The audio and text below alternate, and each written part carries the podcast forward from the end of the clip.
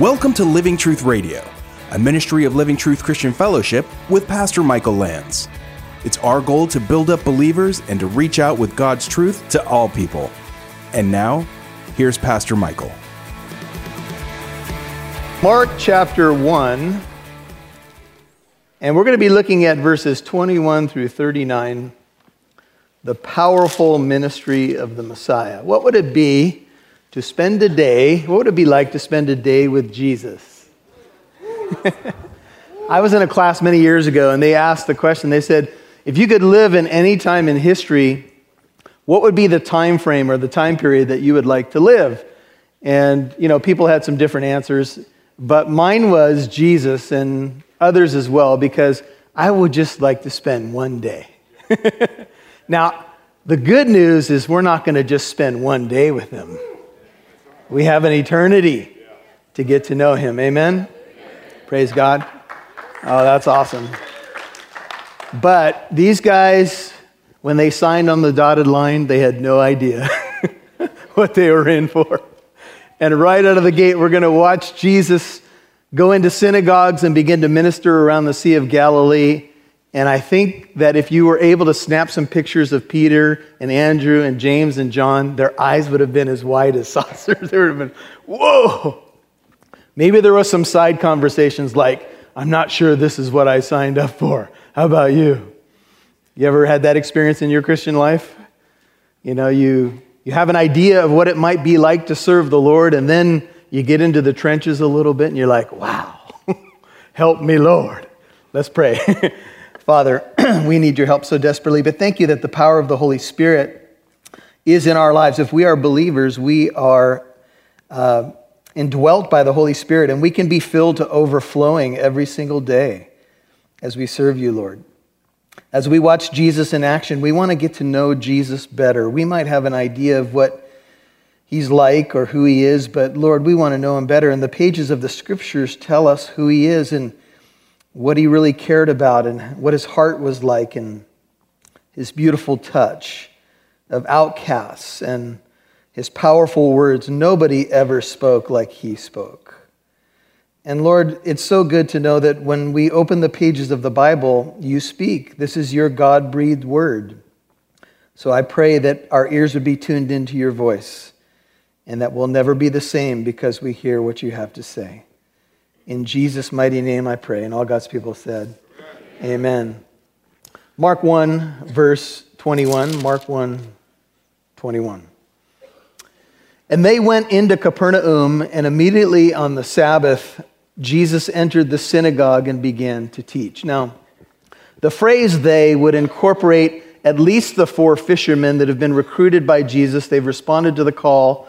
The call has been, follow me. In the opening section of Mark's gospel, if you look at Mark 1:15, we are told that Jesus came out of the gate really saying, the time is fulfilled, the kingdom of God is at hand, repent and believe in the gospel. And then as he was going along, he called the two sets of brothers that were fishermen. And he called them to himself and he said, follow me and I will make you become, sounds like a process, and we looked at that process last Sunday, I will make you become fishers of men. I don't know where you are in that process. I don't know how seriously you've taken that call.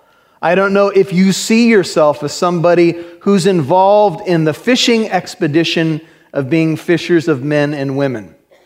But that's what you ought to be. Many years ago, I was teaching a class on evangelism. There was a wonderful saint in that class.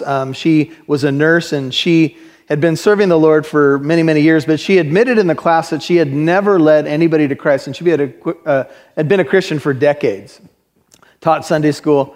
And so in the class, the curriculum said, if you ever find yourself in a place for more than a minute where you're alone with someone, that is God's sign that you should witness to them. So she was in, she did x-rays and that kind of thing, and she was in a back room. And she was kind of watching her watch, and it was getting louder and louder. Click, click, click. And she was with a new employee, and they were doing some training together, another female. And so it hit the minute mark, and she took a big gulp and said, okay, Have you ever been to church before? Do you have a church? She tried to use some opening line. And as she began to reach out to this woman, the woman broke down in tears. And she said, you know, I've been going through a lot of stuff and I've been thinking about God. And that lady had a primetime opportunity to witness to this woman. Oftentimes we don't realize that there are opportunities around us everywhere if we're just willing to take a step of faith. Often we're fearful, what's somebody going to say? Hey, if you just ask somebody in California, hey, do you attend a local church? That's a pretty non-threatening question, isn't it? It's a way to get a conversation going, and you never know what might happen if you just reach out. You're missing a big part of the Christian life if you don't reach out with the gospel, because Jesus has defined the church's mission, and that is to go into all the world, all the nations, and preach the gospel. In fact, Mark 16:15, and this is the end of the Gospel of Mark, he says, go into the world and preach the gospel to all creation. And in Matthew's gospel, he says, go therefore and make disciples of all the nations. Now, I've been telling you that in Mark's gospel, what we have is we kind of have a wilderness tradition that emerges in the first 13 verses. And in the wilderness tradition, we've watched the Messiah retrace the footsteps of fallen Israel and do what they failed to do. We could see that at his baptism in the Jordan. We could see that on the Mount of Transfiguration with the glory cloud where God affirms him. I'm well pleased in him. Listen to his voice. We can see that in the 40-day temptation or testing in the wilderness where Israel failed, Jesus what? Conquers. And he uses the word, single Greek word is gegraptai. It is written, it stands written, and the devil could do nothing against him. Where Israel failed, the Lord succeeded. Israel was supposed to be a light to the nations. That's in the prophecy of the servant in Isaiah 49. But they largely failed to become that light. They failed because they did not heed the warnings of Almighty God. And over again in Deuteronomy 18 and other places through Moses, God said, do not learn to practice what the peoples of these nations do. Do not embrace their practices, for they will pull you down. On Friday, we did a study from Proverbs 7, and there's a warning there about the adulteress. And the one writing it is Solomon, and Solomon is warning his son not to be snared by a foreign woman who flatters with the mouth, yet he was snared by that. In 1 Kings 11, the story of Solomon is told, and it says that he loved many foreign women, and those foreign women turned his heart away from God, to the degree that the wisest man that ever lived, except for Jesus himself, began to put idols on high places. In fact, there's a scripture in 1 Kings 11, if you want to go back and look at it later, where it says that he put a detestable idol up on the Mount of Olives. Can you imagine that? Solomon. He knew better. When God offered him a blank check, whatever you want, Solomon, I'll give you. He said, I want wisdom. And the Lord said, because you didn't ask for wealth and other things, I'll give you wisdom plus. And Solomon had everything, but he failed. Instead of him being a light to others, and remember, many people were coming to hear the wisdom of Solomon. Those people sucked him down. Israel was supposed to be a light to the nations, and they mingled with those nations, and those nations ensnared them in their net. And rather than them being a testimony of God and his truth, the nations ensnared them. Turn to Psalm 106. If you hold your place in Mark, Psalm 106. This is a recounting of the history of Israel, and this happens in several of the Psalms. Psalm 106. Let's look at verse 35, where we get this testimony of what happened to Israel. And just so we can understand the warning, it can happen to us. In fact, it has happened to us. I don't know if you realize how much you are influenced by the world's practices. It's happened to us. It's happened to me. Because I live in this world, and it's hard not to be captivated by the things of this world. And in Psalm 106, look at verse 35. It says, they mingled, Psalm 106, 35, with the nations. They learned their practices, 106, 36, and served their idols, which became what? A snare to them. They even sacrificed their sons and their daughters to who? To the demons, and shed innocent blood, the blood of their sons and their daughters, whom they sacrificed to the idols of Canaan, and the land was polluted with blood. And this is a key phrase for our text.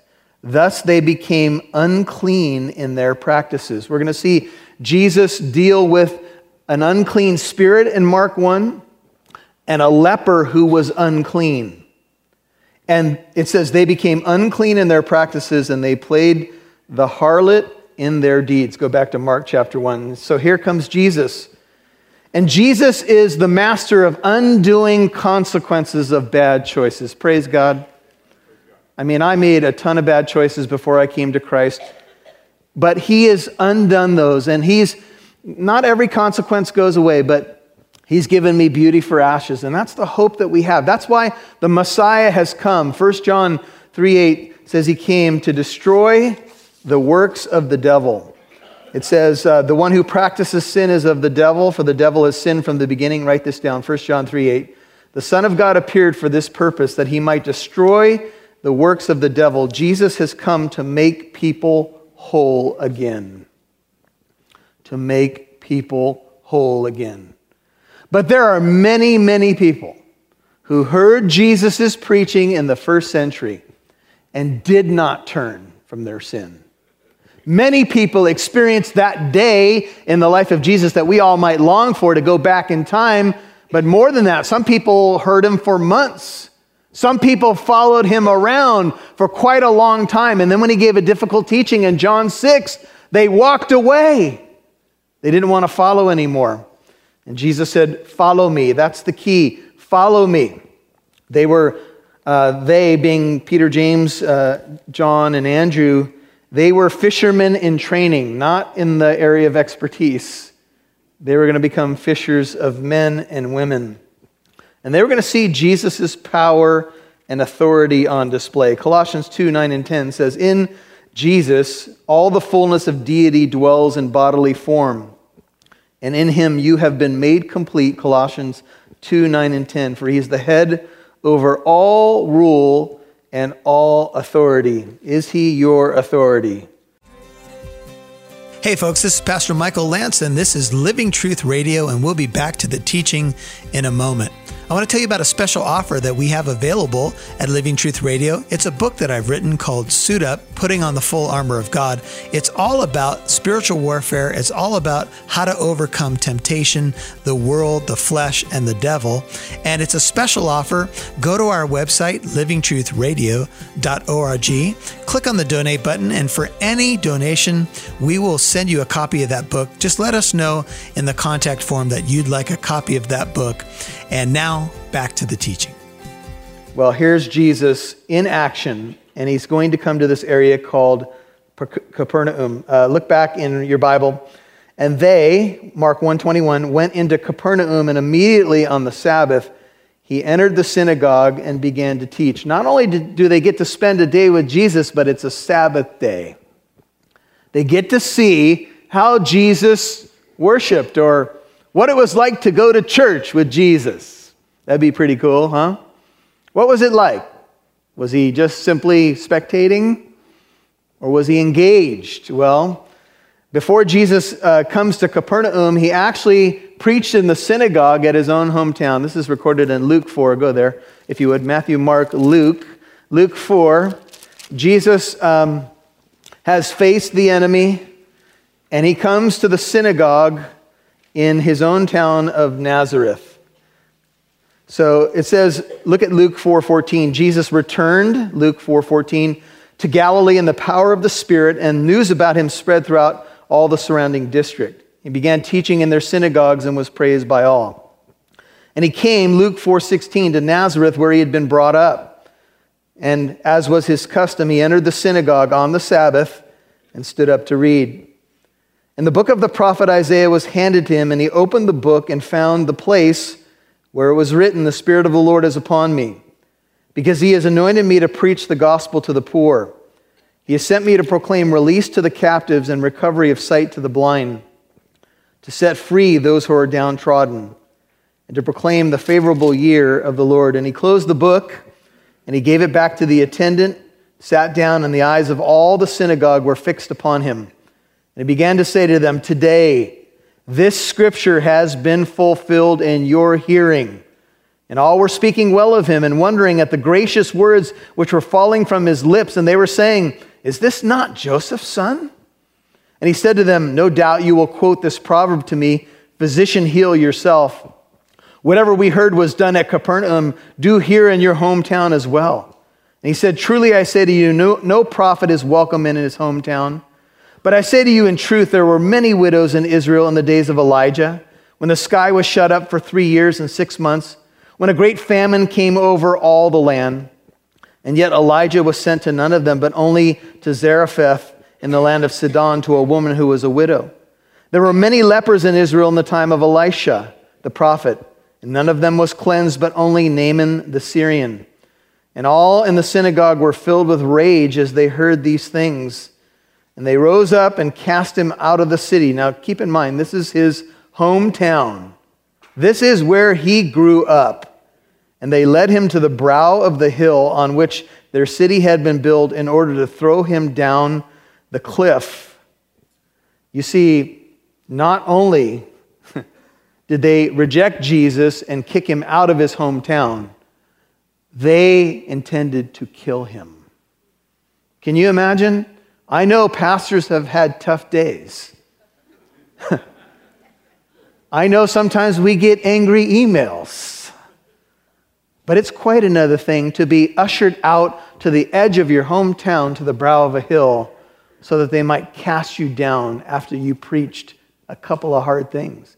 Did you notice that everybody was speaking well of him until he got a little straight with them, got in their face a little bit, and then they didn't like it, and they wanted to kill him? We have a culture today who does not want to hear a differing point of view. They only want you to accept their view. The moment you give an alternative view that's not popular in the winds of culture, look out. Look out.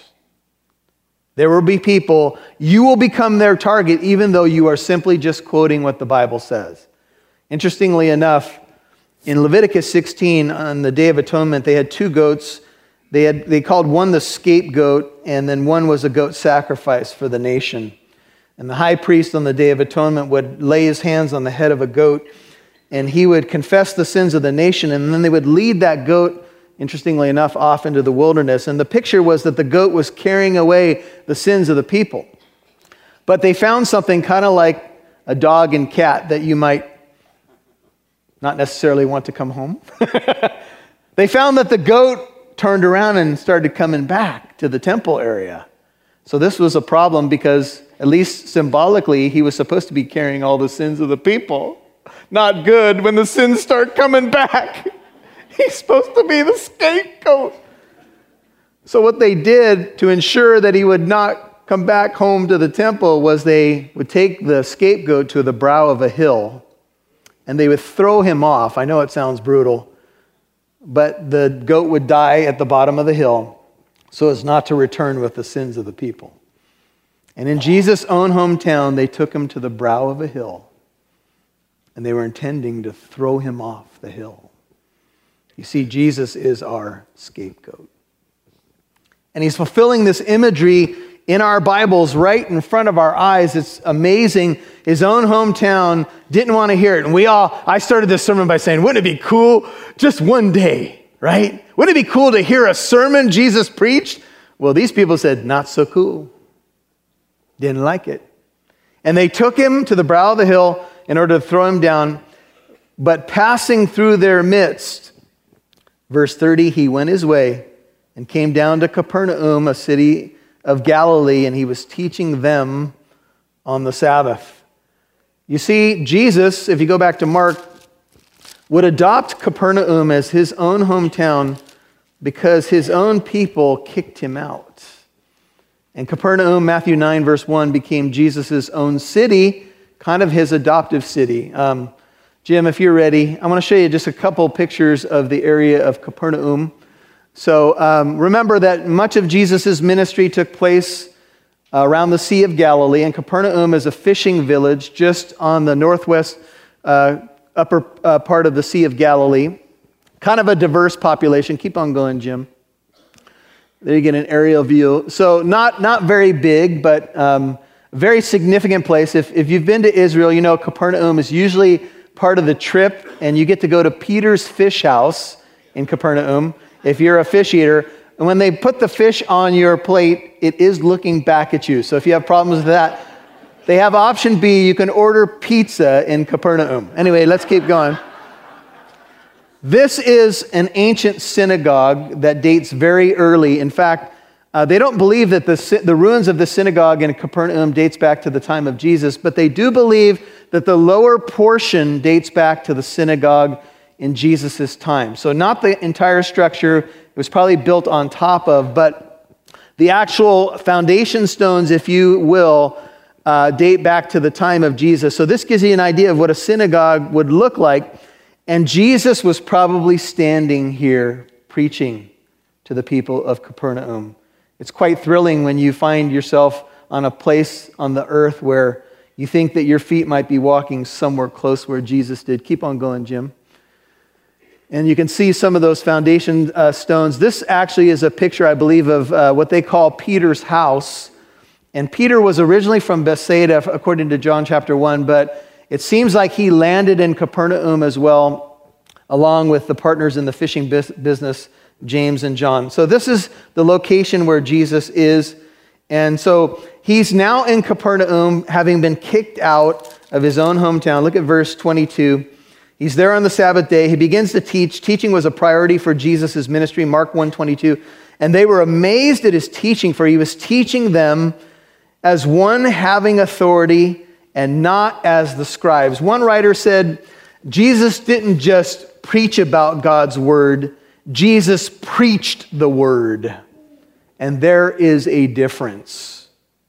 Jesus didn't just talk about what different leaders or rabbis believed. Rabbi so-and-so says this, but Rabbi so-and-so counters that with this. And somebody in the middle is Rabbi so-and-so who believes this. No, Jesus said, you've heard it said of old, but I say to you. And people went, whoa. Rabbis in history, in fact, were often proud to say that they had never spoken any word that was just something that they came up with. They always preached in quotation marks, but not Jesus. Jesus spoke with authority, and people who came to the synagogue week after week were used to just hearing the quotes. Maybe there was a lot of snoring going on in the synagogue, I don't know. Rabbi so-and-so says this, but Rabbi so-and-so. And Jesus said, today, this is fulfilled in your hearing. I say to you, and people were like, whoa, hair blown back a little bit. Wow. He preaches with authority. They were amazed. And just then, look at verse 23. Just then there was in their synagogue a man with an unclean spirit, and he cried out. Now, I don't know if there was some amens and hallelujahs going on as Jesus preached, but then there was a kind of a shriek, an unhappy shriek, because a man with an unclean spirit was in the synagogue, and he couldn't handle the light. He couldn't handle the authoritative preaching. He must have sat there quietly week after week as people quoted the rabbis, but the moment that the Son of God began preaching, he couldn't handle it. Have you ever lifted up a rock in your backyard and there's bugs that look like you haven't even seen the species before and they all scatter? Well, that's kind of, I think, what was going on in that synagogue. The light came and the demon that was inside this man just went, can you imagine being in the synagogue that day? Wow, you won't believe. You shouldn't have missed today, man. Yeah, but the football game, I'm just telling you, you shouldn't have stayed home. And here's this man. Luke calls the man possessed by the spirit of an unclean demon. I begin to look at the gospel accounts, and I know a lot of you have wrestled with a lot of the scriptures, and I begin to think of the number of exorcisms and demons that Jesus sent out of people in Israel. And I stepped back this week and said, Lord, what in the world was happening? Hey folks, when you're doing radio, you know, it's a little hard to tell sometimes who's listening. And we would really like to know if the program's been a blessing to you and has impacted your life. And here's how you can get word to us. Go to livingtruthradio.org, livingtruthradio.org, and in the contact form, let us know that you're listening. Let us know who you are, what station you listen on, how the program's impacted your life, and even how we can pray for you. That'd be a great blessing to us. And if there's something that you want to put there that we can use to encourage other radio listeners to say, hey, Pastor Michael, this is how the program's impacted me, and you are welcome to use this to encourage other radio listeners. So that'd be a blessing to us. Go to livingtruthradio.org in the contact form. Just let us know who you are. Thank you so much. We appreciate you listening. Pray for us. Tell a friend about what you're hearing on this broadcast, and we'll catch you next time on Living Truth Radio. God bless you. Thank you for listening to today's broadcast. Living Truth Radio is a listener-supported ministry, and we have an opportunity to expand our reach. We exist to build up believers and reach out with the gospel to others. And we need you, our listening family, to partner with us in prayer and in giving in order to do that. You can give in a couple different ways. One way is to go online to livingtruthradio.org, or you can send in your offering to Living Truth Christian Fellowship, 1009 Arsenal Way, Corona, California, 92880.